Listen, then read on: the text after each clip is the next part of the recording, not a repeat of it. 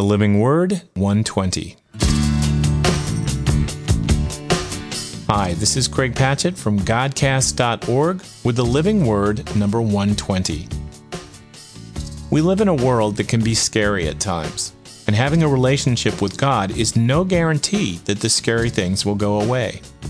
It is a guarantee, however, that we can look at those things from a different perspective, knowing that with God's strength in our lives, we no longer need to be afraid.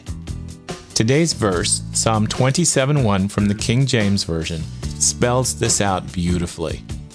The Lord is my light and my salvation. Whom shall I fear? The Lord is the strength of my life. Of whom shall I be afraid? That's Psalm 27:1, and it's the perfect verse to bring to mind when life starts to get a little scary. Thanks for listening.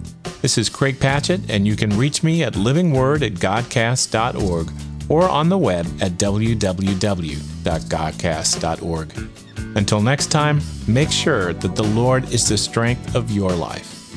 God bless you.